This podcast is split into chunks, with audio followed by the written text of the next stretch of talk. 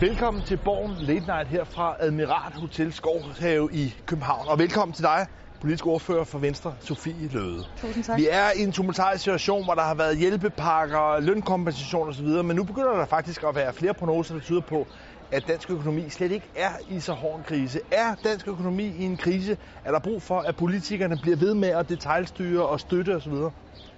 Altså, dansk økonomi er i en krise, og kommer også til at være i en krise. Det vi diskuterer nu, det er, hvor dyb krisen kommer til at være. Altså, vi har jo på tre måneder tabt det, der svarer til syv års fremgang i beskæftigelsen, altså mennesker, vi har flyttet fra ledighed og ind på arbejdsmarkedet. Det er forsvundet på, på tre måneder. Øhm, og vi ser jo, at der er 10.000 vis, som har mistet jobbet. Der er 250.000 mennesker, som er på lønkompensation øh, som selvstændige eller i det private erhvervsliv. Øh, heraf vurderer man jo i hvert fald, at ledigheden kommer til at stige til 100.000. Øh, Og samtidig så har vi jo den helt store joker i forhold til, at der jo ligesom er to motorer i dansk økonomi. Spørgsmål omkring, hvad sker herhjemme? Det indlandske forbrug, det er det, der ser ud til at gå nogenlunde på nogle punkter positivt. Men den anden del handler jo om, hvad sker der med hele eksporten, som vi trods alt lever af, og som 800.000 Der kunne jeg godt tænke mig at spørge den, fordi nu har du ridset en hel masse jo meget alvorlige konsekvenser op af, af den coronakrise, vi har været i. Har vi, og det er muligvis tilbage, bagudskuende, men har vi betalt en pris, der var for høj? Hvad tænker du på? Jamen i, i forhold til at håndtere coronakrisen. Altså nu, nu ser du, hvad regningen lyder på. Du siger, at vi er i en krise, den er dyb. Har, har, har den regning, eller er den regning for, for høj? Det er jo i virkeligheden for tidligt at vurdere, hvor høj den regning bliver, og det er også derfor lige nu, altså der er i dag kommet en prognose fra Nationalbanken, i går kom de økonomiske vismænd. Der er jo lidt forskellige øh, vurderinger af, hvor dyb den bliver i år, og hvor dyb den bliver øh, til næste år og næste år øh, igen. Men det kommer til at koste, fordi at det vi jo i virkeligheden har tabt rigtig meget på, øh, det er jo tabt velstand. Og dermed den samfundskage, som vi politikere jo bruger rigtig meget tid på at diskutere, hvordan skal den øh, fordeles, hvor mange penge skal vi investere i den grønne omstilling, i vores velfærd og andet. Den bliver alt andet lige, når vi også bliver fattigere øh, som samfund. Og derfor tiden nu i forhold til coronakrisen, det har været rigtigt at iværksætte hjælpepakker og lønkompensation, men vi skal også ud af, kan man sige, det der narko, som dansk erhvervsliv øh, har været på og er på, for på den måde jo også at rette fokus på, hvordan kan vi sikre, at vi undgår på sigt at tabe for mange arbejdspladser og gøre klar til at skabe nye danske okay, arbejdspladser. Så er erhvervslivet kommet af den her narko, du taler om. Forleden blev I enige om en såkaldt sommerpakke. Hvordan er det, det ligesom forslår i forhold til en meget dyster situation, du tegner, og så en afvinding af narko? Altså, den sommerpakke, hvor man øh, blandt andet betaler folks egne feriepenge tilbage, og så også langer en check ud på 1000 kroner til folk på overførselsindkomster. Hvad er, det for et, hvad er det for et spørgsmål, det er et svar på? Hvis du spørger mig, om det er det sidste svar i forhold til, hvordan vi kommer godt på den anden side af krisen, så er det et rungende nej.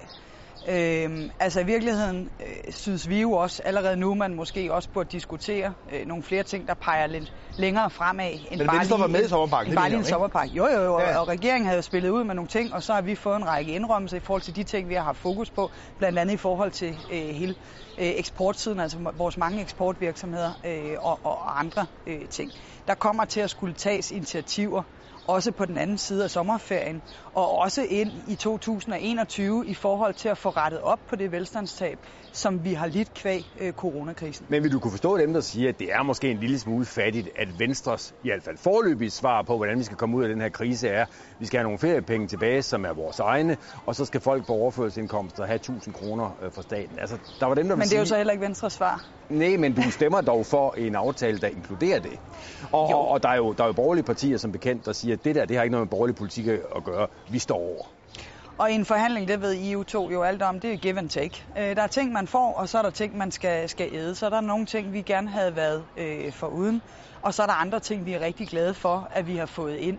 Eksempelvis, at der nu skal være en pakke i forhold til hele luftfartsindustrien. Det er en af de brancher, der er allerhårdest ramt på at tage en tur ud i Kastrup Lufthavn, Billund Lufthavn. I skal være heldige, hvis I møder ret mange øh, mennesker. Der er blevet fyret så mange tusind mennesker øh, derude. Vi har fået genstartsteams ind, vi har fået øh, den her krisefond, øget kapital til Vækstfonden, for også at nævne andre ting, som betyder noget i forhold til det, der er det væsentlige, nemlig jobskabelse. Fordi det er det, der også afgør, hvor rigt et samfund vi er på den anden side af coronakrisen, og hvor godt vi klarer os. Der er også noget, der helt røg ud. noget af det, som Venstre spillede ud med, det var, at man ville halvere momsen i en periode. Det er svært ved at, at genfinde i den endelige pakke, og så kan du sige, at sådan er det, når man forhandler, så der får man nogle ting osv. Men hvad skete der egentlig med halvering af moms? Ja, vi gik ind i forhandlingerne med vores ønske om at halvere momsen. Og du kan sige, at det at halvere momsen, det har jo det fordel ved mange andre forslag, at du skal tage penge op af lommen for at få fordel i den gevinst. Altså hvor at uanset om vi snakker øh, check eller øh, feriepenge, så er der jo nok nogen, der putter pengene i madrassen derhjemme, eller sætter dem ind på opsparingskontoen, øh, som man gør øh, i dag. Så hvor meget omsætter sig egentlig i direkte forbrug, og hvor meget sparer vi op? Nedsætte momsen, det er jo noget, der, der her nu har en effekt. Den er i øvrigt jo øh, socialt lige, fordi at alle får gavn øh, af den, uanset om du har en stor indkomst eller du har en lille øh, indkomst øh, i forhold til det. Det ønskede øh, regeringen ikke. Der var ikke øh, sult på at, at tilslutte sig det. Vi kan jo kigge at lande som både Belgien, men jo ikke mindst også vores nabo, øh, Tyskland med kansler Merkel i spidsen, jo har taget initiativ til at nedsætte den tyske øh, moms ret pænt. Øh, og det er jo derfor, vi også synes, der er behov for i en dansk sammenhæng, at vi gør noget ved momsen, men, men, som et initiativ ud af flere, der er behov for. Men, men nu siger du, at det er en god idé at halvere momsen, og, og det er der så nogen, der mener, der er så også eksperter, der siger, at det er måske knap, knap så optimalt. Men, men, men tilbage står, at det altså var et forslag, som I var ret alene med, end ikke jeres partner i Blå Blok kunne I få med den idé. På den idé, Søren Pape var mildest kølig, da han blev præsenteret for forslaget. Hvorfor ikke koordinere tingene lidt mere? Altså, det er jo ikke sådan, at Venstres politik er afhængig af, at de andre skal klappe af den. Altså, vi står på mål for vores politik, ligesom andre partier må stå på mål for, øh, hvad de synes. Vi synes, det er en god idé at nedsætte momsen for som redskab at stimulere øh, forbruget og også sikre, at alle øh, får andel øh, i det. Det kunne vi ikke komme igennem med i forhandlingen, så sagde vi godt, hvis der ikke er stemning for det, så skal vi have fokus på feriepengene. Der fik vi jo rykket regeringen i forhold til, at der skulle ske udbetaling af øh, flere ugers feriepenge end det, som regeringen havde lagt op til. Det er jo at give danskerne lov til at få nogle af deres egne penge, vel at mærke, øh, tilbage.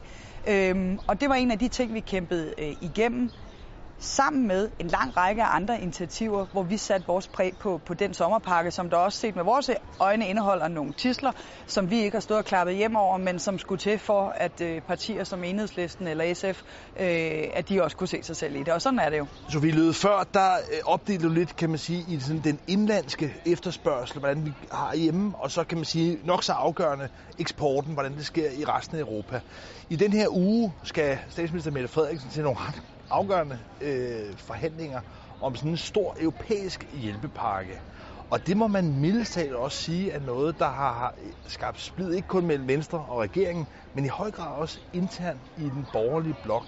Er der overhovedet nogen sådan fælles økonomisk plan, en fælles platform for de blå partier i Danmark, når det kommer til den økonomiske hjælpepolitik? I den økonomiske dagsorden, der er der masser af ting, der, der samler os som, øh, som blå partier. Altså, vi er ikke nogen af os, der går og øh, klapper af, at øh, skatter og afgifter skal stige i det her samfund. Det tror jeg, de er ret enige om over hos Socialdemokratiet og resten af venstrefløjen, at de synes, det er ok at klippe danskerne og danske arbejdspladser for nogle flere af, af deres tager det konkrete forløb. Vi er enige om, at det skal kunne betale sig at arbejde for at nævne nogle af de ting i den økonomiske politik, som vi jo ser fuldstændig øh, ens på. Er det så lige med, at vi har alle de samme redskaber liggende i værktøjskassen? Nej, det er der ikke. Der er kunne hjælpe med forskel på Liberal Alliances skattepolitik og så Venstre skattepolitik. Og, og, og det skal der selvfølgelig være, men vil du kunne forstå dem, der sidder derude og tænker, at vi har et Venstre, vi har et konservativt, som egentlig burde have som deres fornemmeste formål at bekæmpe regeringen og komme til øh, magten i stedet for dem, som i stedet synes øh, meget øh, optaget af indbyrdes skænderier og uenigheder. Vi har, nu har vi været igennem nogle stykker af dem, hvor Venstre og Konservative er uenige. Der var også udligningsreformen for nogle måneder siden. Øh, der er masser af steder, hvor Blå Blok til synligheden ikke kan finde, finde fælles fodslag. Gør I ikke bare livet nemmere eller for nemt for statsministeren? Altså, jeg tror, det er noget, I er mere optaget af, end vi andre er, er optaget af. Er du, er du sikker på det? Øh, forstået på den øh, måde, at det er klart, der er nogle steder, hvor Venstre går med i nogle reformer, hvor at andre partier vælger ikke øh, at gøre det, af forskellige årsager på forskellige områder. Øh, sådan er det jo. Og det er jo altså, undskyld mig, ikke en eller anden nyopfundet øh, fænomen. Altså, når man er i opposition, vi kan da skrue tiden tilbage til, da vi havde en rød opposition, der strakte det jo sådan set også i mange retninger i forhold til hvad partierne de var med på, og hvad de ikke var med på. Der var ovenikøbet tre, tror jeg, statsministerkandidater på et tidspunkt.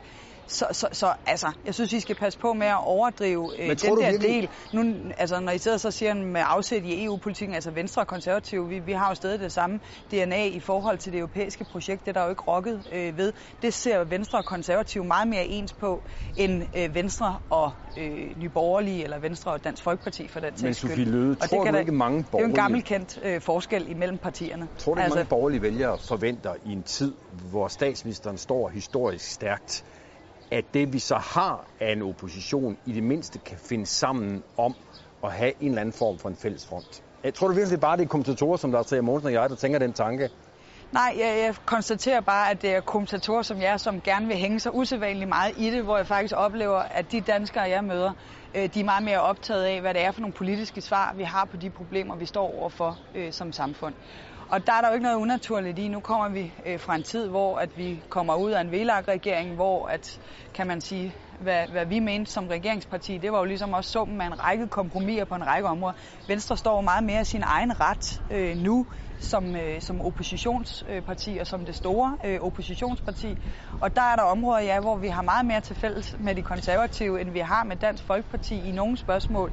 Øh, og det synes jeg egentlig ikke er øh, så underligt. Men spørger du, om der er en fællesmængde? Ja, selvfølgelig er der det. Vi er jo alle sammen rundet af det samme, kan du sige, blå øh, DNA. Både øh, de ting, jeg nævnte før i forhold til den økonomiske politik, men jo også i den udlændingepolitiske eller værdipolitiske øh, dagsorden. Men det fremstår bare som om, at regeringen har mulighed for det, man kunne kalde at dele og herske ved på en eller anden måde og operere med meget skiftende flertal. Nu så vi den her uge, at konservativ så gik ind som og leverede de afgørende stemmer i forhold til det her mandat til EU-budgettet.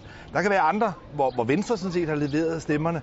I dag er der simpelthen også landet en aftale omkring altså, øh, dagpenge øh, på uddannelse, hvor konservativ så ikke er med, men hvor Venstre ligger stemmerne. Det virker til, at regeringen på en eller anden måde kan spille ud mod hinanden og kommer meget let gennem en situation, hvor de jo faktisk er en mindretals etpartiregering. Mm.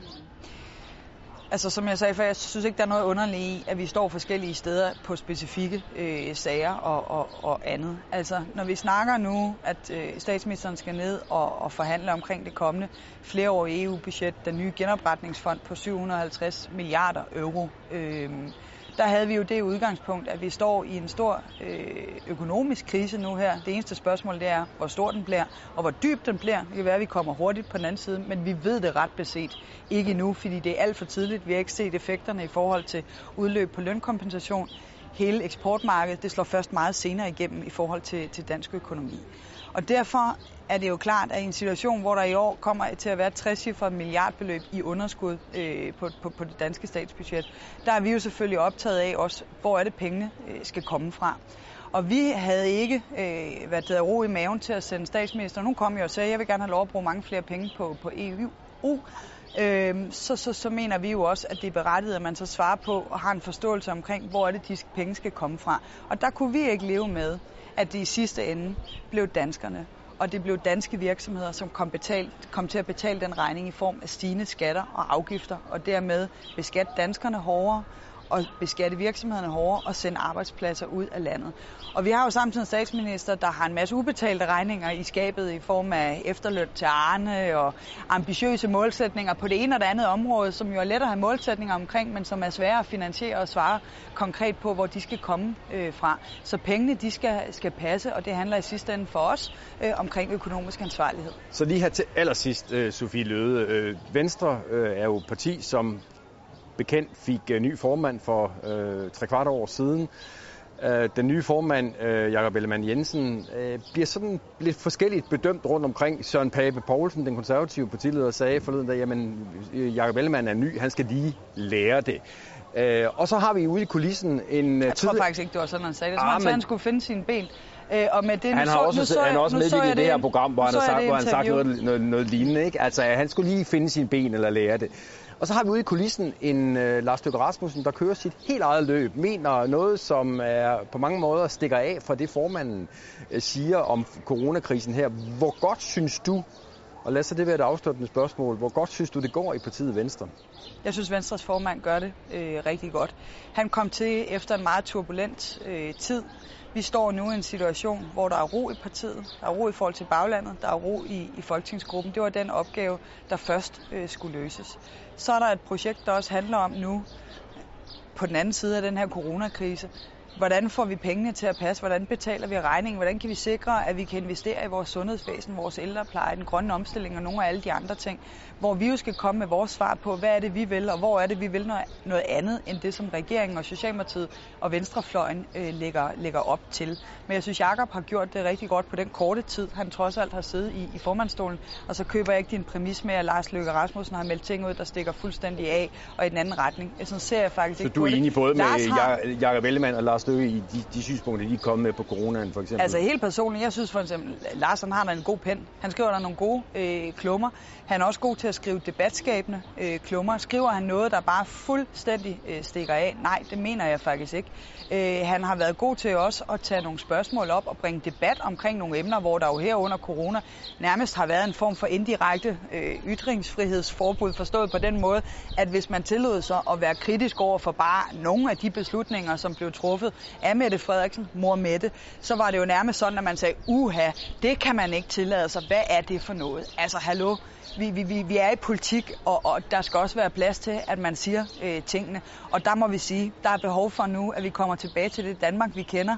Øh, både når det angår øh, det danske samfund, og hvordan vi løser de problemer, der er her. Også selvom der har været en coronakrise, og er en coronakrise. Men der er også behov for, at vi kommer tilbage til hverdagen i dansk Sofie politik. Løde, jeg tillader mig at konstatere, at der så stadigvæk er højt til loftet og langt til døren i øh, Venstre. Sådan er vi. Ordfører, du skal have tusind tak, fordi du kom her i Borgen Lindej. Selv tak.